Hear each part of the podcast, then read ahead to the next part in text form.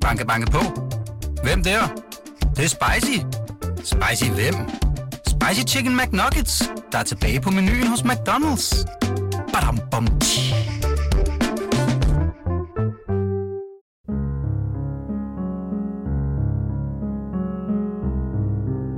Den 10. juli kl. 03.53 2016 ankommer 17-årige Emilie Meng sammen med to veninder og en ven til Korsørstationen. De har været i byen i Slagelse. Vennerne vil gerne hurtigt hjem og præger derfor en taxa. Emilie har lyst til at være alene og vælger i stedet at gå de små 4 km til hjemmet i Korsør. Men Emilie når aldrig hjem. Korsør station bliver det sidste sted, Emilie Meng ses i live. Sagen får efterfølgende landsdækkende opmærksomhed og udvikler sig løbende til en af nyere tids mest omdiskuterede drabsefterforskninger i Danmark.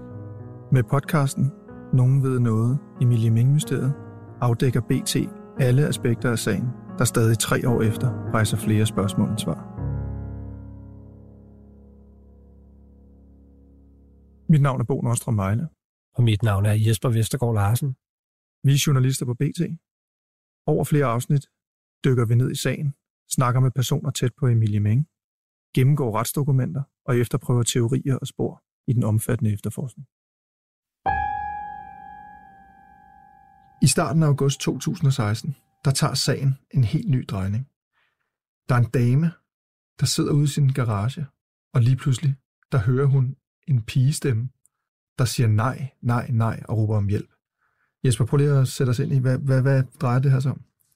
Jamen, det drejer sig om en kvinde, der bor på Tornborgvej i Korsør. Og Tornborgvej ligger sådan set på den rute, som Emilie ville være gået, hvis hun var gået fra Korsør station og til sit hjem. Og den her kvinde, øh, hun sidder ude i sin garage, som hun har indrettet til sådan en slags rygerum. Og øh, i første omgang, så gør hun ikke rigtig noget ved det, men øh, dagen efter, så hører både hende og hendes øh, samlever en kvinde, der skriger. Det kommer inden fra øh, muren øh, ud mod haven, og det, øh, det gør hende mistænksom, at der er øh, sådan nogle mistænkelige lyde flere dage i træk. Okay, så den her, den her kvinde, hun sidder ude i sin garage, og lige pludselig så hører hun en pige, der råber om hjælp og græder på den anden side af væggen. Hvad gør hun så? I første omgang, så øh, gør hun ikke noget ved det. Men da hun så igen hører en, der råber om hjælp, øh, så vælger hun at ringe til politiet. Der kommer to øh, ældre betjente ud og øh, stiller sig der i en garage og lytter. Og øh, hun printer en grundtegning ud og forklarer dem, hvordan bygningen der på Tornborgvej, den er, er, er lavet. Der er tale om sådan en form for rækkehus eller to huse, der støder op mod hinanden. Og hun bliver stillet en masse spørgsmål om den her naboejendom, og så er der så øh, fem betjente, der går ind i naboejendommen. Og så efter 12 minutter, så kommer den ene betjent retur og siger, at der er tale om en øh, vaskemaskine, der kører. Hvad sker der så herefter? Der sker det, at kvinden hun øh, fortsat kan høre øh, nogen, der råber om hjælp inden fra naboejendommen, og hun er så overbevist, at hun øh, fjerner en løs mursten, der sidder i væggen. Den piller hun ud, og så lægger hun sin telefon for at prøve at optage de lyde, hun mener, hun kan høre. Senere så køber hun så en diktafon, som øh, hun lægger ind i stedet for, og som har en lidt kraftigere mikrofon. Og de optagelser, hun laver, dem øh, giver hun til politiet. På et tidspunkt er der også betjente til stede i hendes lejlighed, som ser, at murstenen er taget ud, og at der er lagt en diktafon. Hun er så optaget af de her lyde, at hun faktisk sætter diktafonen til at optage, mens hun er på arbejde, sådan så hun, når hun kommer hjem, kan høre, hvad den har optaget. Mm. På et tidspunkt, der, på det tidspunkt, der har hun jo ligesom fortalt politiet om, hvad hun kan høre. Politiet har været ude og lytte efter, og de har i første omgang konstateret, at der er tale om en vaskemaskine. Sagen går på et tidspunkt videre til den gruppe, der hedder forsvundne personer, som har været med i den civile eftersøgning af Emilie Meng. På det her tidspunkt så er gruppen fra forsvundne personer, der leder efter Emilie i Korsør, den er skrumpet ind til en lille gruppe øh, meget dedikerede eftersøgere. Og de får en henvendelse fra den her kvinde på Tornborgvej, som udleverer de optagelser, hun har lavet, og fortæller dem, hvad det er, hun kan høre. Hun fortæller blandt andet, at hun kan høre en øh, kvinde, der græder og kalder på sin mor, og som råber om hjælp. Og øhm, det er en sag, som øh, de her civile eftersøgere, de faktisk øh, går ret meget ind i. De øh, hjælper hende i kontakt med en privatdetektiv, som på det tidspunkt er blevet øh, hyret af Emilies familie til at finde Emilie. Og privatdetektiven hjælper kvinden ved at give hende noget bedre aflytningsudstyr, altså nogle stærkere mikrofoner, noget bedre udstyr, som hun bruger til at lave nye optagelser. Ja, faktisk er det ikke, faktisk er det ikke engang kun for garagen, de optager lyd. De iværksætter simpelthen også, at øh, de løfter et dæksel og prøver at lave, øh, ja, lave optagelser for nede fra kloaknettet. Ja, de sætter mikrofoner op nede ved hovedledningen på kloakken for at simpelthen se, om de kan opfange nogle lyde der, som de ikke har kunne opfange andre steder. Og det er faktisk også sådan, de øh, iværksætter også øh, en, en form for øh, fysisk overvågning af den her person, ved at øh, de øh, sætter sig i biler og holder øje med, øh, hvem der kommer ind og ud af bygningen, og hvor de tager hen. Det er noget, øh, jeg ved, fordi øh, jeg på et tidspunkt i øh, dækningen af den her sag har haft adgang til nogle korrespondencer, der er i den her gruppe. Og der fremgår det, at de, at de har kontakt til, til nogle personer, som rent faktisk sidder og holder øje med, hvem der kommer ind og ud af Tornborgvej, af den her bygning på Tornborgvej. Og det, der sker, det er, at øh, de kan høre en person, der siger noget gennem væggen, og de stiller så den person nogle spørgsmål. Hvad hedder du? Hvad hedder din mor? Hvad hedder din bror? Og personen på den anden side svarer, at hun hedder Emilie, og så fortæller hun, hvad hendes mor hedder, og hvad hendes bror hedder. Alt det mener både kvinden, der bor der, men også flere medlemmer af forsvundne personer, at de kan høre. Og de har optaget det hele øh, med en mikrofon. Mm. Og de optagelser, dem får politiet lov til at lytte til? Ja, samme aften så holder de et møde på en brandstation, hvor der er to øh, betjente til stede, og de afspiller de her lydfiler for dem, og begge de her betjente mener altså også, de kan høre, øh, at der bliver talt med Emilie gennem væggen. Okay, så de kontrolspørgsmål, der bliver stillet, det er altså nogen, der kan bekræfte, at pigen på den anden side af væggen er Emilie Meng. Ja, det er rigtigt. Okay. Det, det der så sker, det er, at vi i starten, i starten af august, den 6. august, det er der, hvor politiet første gang går ind til den her person, som de mener holder Emilie Meng fanget. Den kommende halvanden måned, der tropper politiet op på den adresse. Ikke mindre end fem gange, fordi at de her optagelser siger et eller andet om, at der er en pige, der gemmer sig derinde. Mm. Jeg hedder Henrik Statorn, er forsvarsadvokat, og beskæftiger mig stort set kun med straffesager.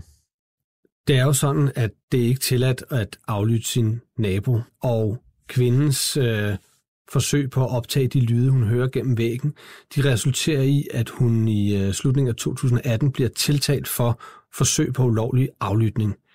Og øh, jeg var jo nede og dække en øh, retssag, der fandt sted i foråret, og øh, der forsøgte jeg at få kontakt til kvinden, fordi jeg gerne ville lave et interview med hende, men det øh, afslog hun.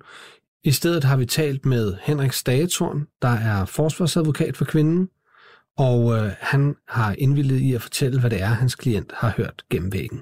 Det, som hun fra os har forklaret retten, det er, at hun hører en øh, kvinde råbe om hjælp, og øh, ret kort tid efter, jeg husker det som 14 dage efter, at Emilie Meng var forsvundet, så hører hun det her, og øh, det hører hun nogle aftentimer, hvor der øvrigt er ret stille. Og det gør så, at hun øh, går til øh, politiet med sin viden. Og, og hvordan reagerer politiet på den hændelse? Jamen, politiet gør det, øh, de er derude på, jo både på hendes adresse og på naboadressen, og der øh, gør man så det, at man af nogle omgange laver rensagninger. Og det fører jo så ikke noget øh, med sig øh, efterforskningsmæssigt, så vidt vi ved.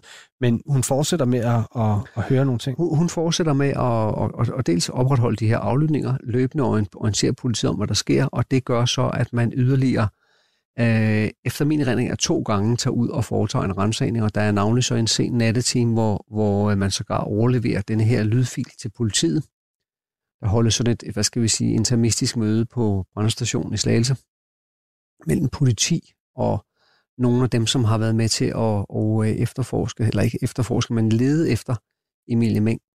Ja, der er den her gruppe forsvundne personer, Lige præcis. Som, som jo har øh, i, i en del uger på det her tidspunkt let efter Emilie Meng ude i, i landskabet. Ikke? Lige præcis. Og de har så fået kontakt til den her kvinde, din klient, ja. som jo så øh, har hørt de her ting, og hun har sat noget, også fjernet en sten og sat, og sat noget af, aflytnings... Ja, prøv lige at fortælle om det. Ja, når sat en mikrofon op.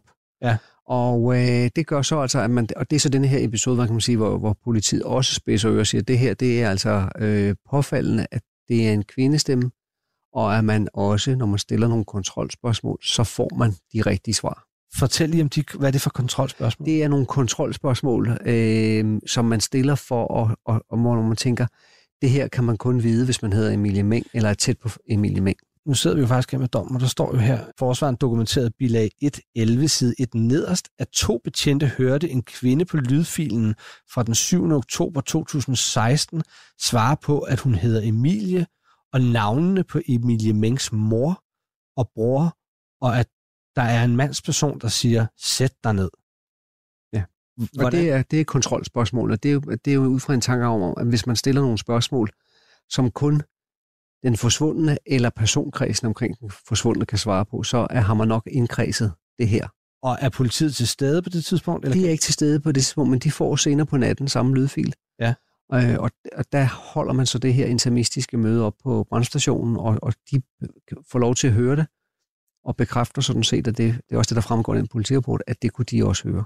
Så der er to betjente, der kan høre ja, det? Ja, og det gør så, at, at øh, politiet jo øh, enten næste dag eller ganske få dage efter, jo laver en fornyet rensagning hos naboen. Og naboens tålmodighed er jo efterhånden noget slidt. Fordi nu har han haft en del rensagninger, der er intet, der tyder på, at, at Emilie Meng opholder sig hos ham. Og det er jo derfor, man ret hurtigt får den teori, at kunne det tænkes, godt at man har en idé om, at lyden kommer ind ved siden af, men, men lyde kan jo bevæge sig ligesom alt muligt andet. Øh, kunne det tænkes, at de her lyde i virkeligheden kommer et helt andet sted fra?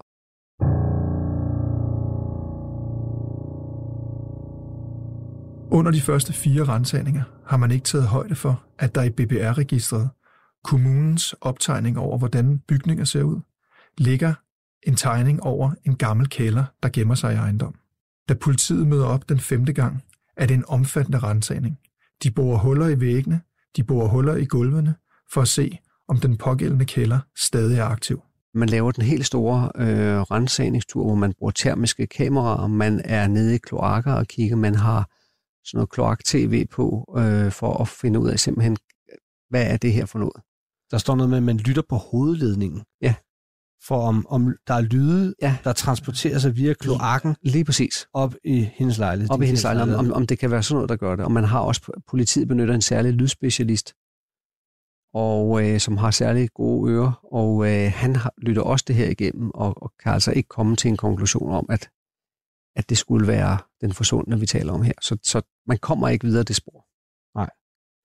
Men jeg kan jo ikke lade være med at tænke, hvis du siger, at der er flere personer i lejligheden, der hører det her, der er sågar to betjente på en lydoptagelse, der mener også, de hører det her. Hvad er det, de hører, hvis ikke det er Emilie Ming? Ja, det, det for, øh, kan vi jo ikke vide. Altså, det, det er der meget, det er, der er jo meget naturligt at lave den konklusion, der hedder, jamen det må være Emilie Ming, når man dels får de rigtige svar, og dels at der, det er jo ikke bare en enkelt, fordi det er klart, når man hører det her først, så tænker man, ah, det lyder måske om vedkommende er klærvariant eller har overnaturlige evner. Men der er jo altså flere, som, som rent faktisk bakker op omkring det, og siger, det er det, vi kan høre. Også folk, som jo, hvad skal vi kalde dem, udenforstående, objektive personer, som, som siger, det mener vi også, vi kan høre. Politiet. Ja. Men, men altså, man skal jo huske på, det mener jeg er en, er en helt væsentlig forskel. Det er jo ikke bare et enkelt lydklip. Det er jo ikke sådan, så øh, min klient får et lydklip eller optager et lydklip, og så går med politiet med det. Det bliver jo ved af flere omgange. Mm. Så, så derfor så øh, har hun jo med rette troet, at hun var på rette spor, og hun har jo ikke, det er jo ikke viden, hun har siddet og puttet med. Hun har sådan set hver gang gået til politiet og sagt, prøv at se, hvad jeg nu har. Og du husker måske også fra retten, at jeg dokumenterede nogle, nogle skrivelser, hvor man kan se, at hun, da hun ikke føler, at hun får den tilstrækkelige respons hos de efterforskere, der har med sagen at gøre, så skriver hun rent faktisk videre, hvad skal vi sige, højere op i systemet til, til politidirektøren for Sydsjælland og London politi og andre ledende politifolk for at øh, gøre opmærksom på, at hun altså sidder inde med den her viden, og så sker der lige pludselig noget igen.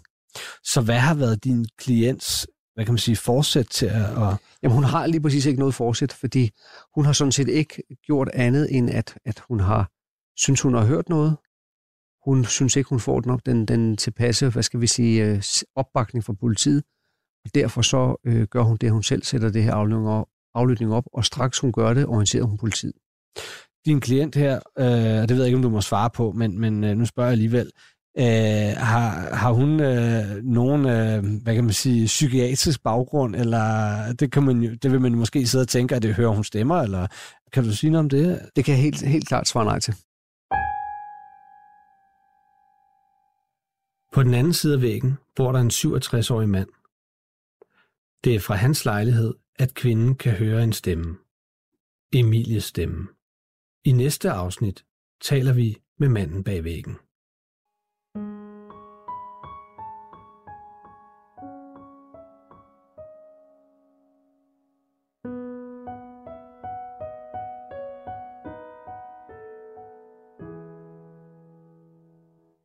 Forsvundne personer, Sydsjælland og Lolland Falsers politi har fået mulighed for at medvirke i podcasten, men det har de ikke ønsket. Du har lyttet til Nogen ved noget, Emilie Meng-mysteriet. Ved du noget? Så skriv til meng bt.dk m e n g bt.dk Ellers lyt med i næste afsnit.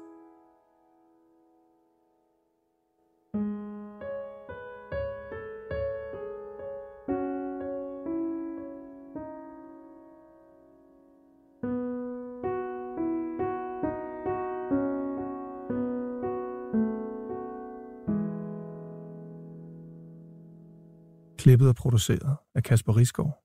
Musik af André. Banke, banke på. Hvem der? Det, det er spicy. Spicy hvem? Spicy Chicken McNuggets, der er tilbage på menuen hos McDonald's.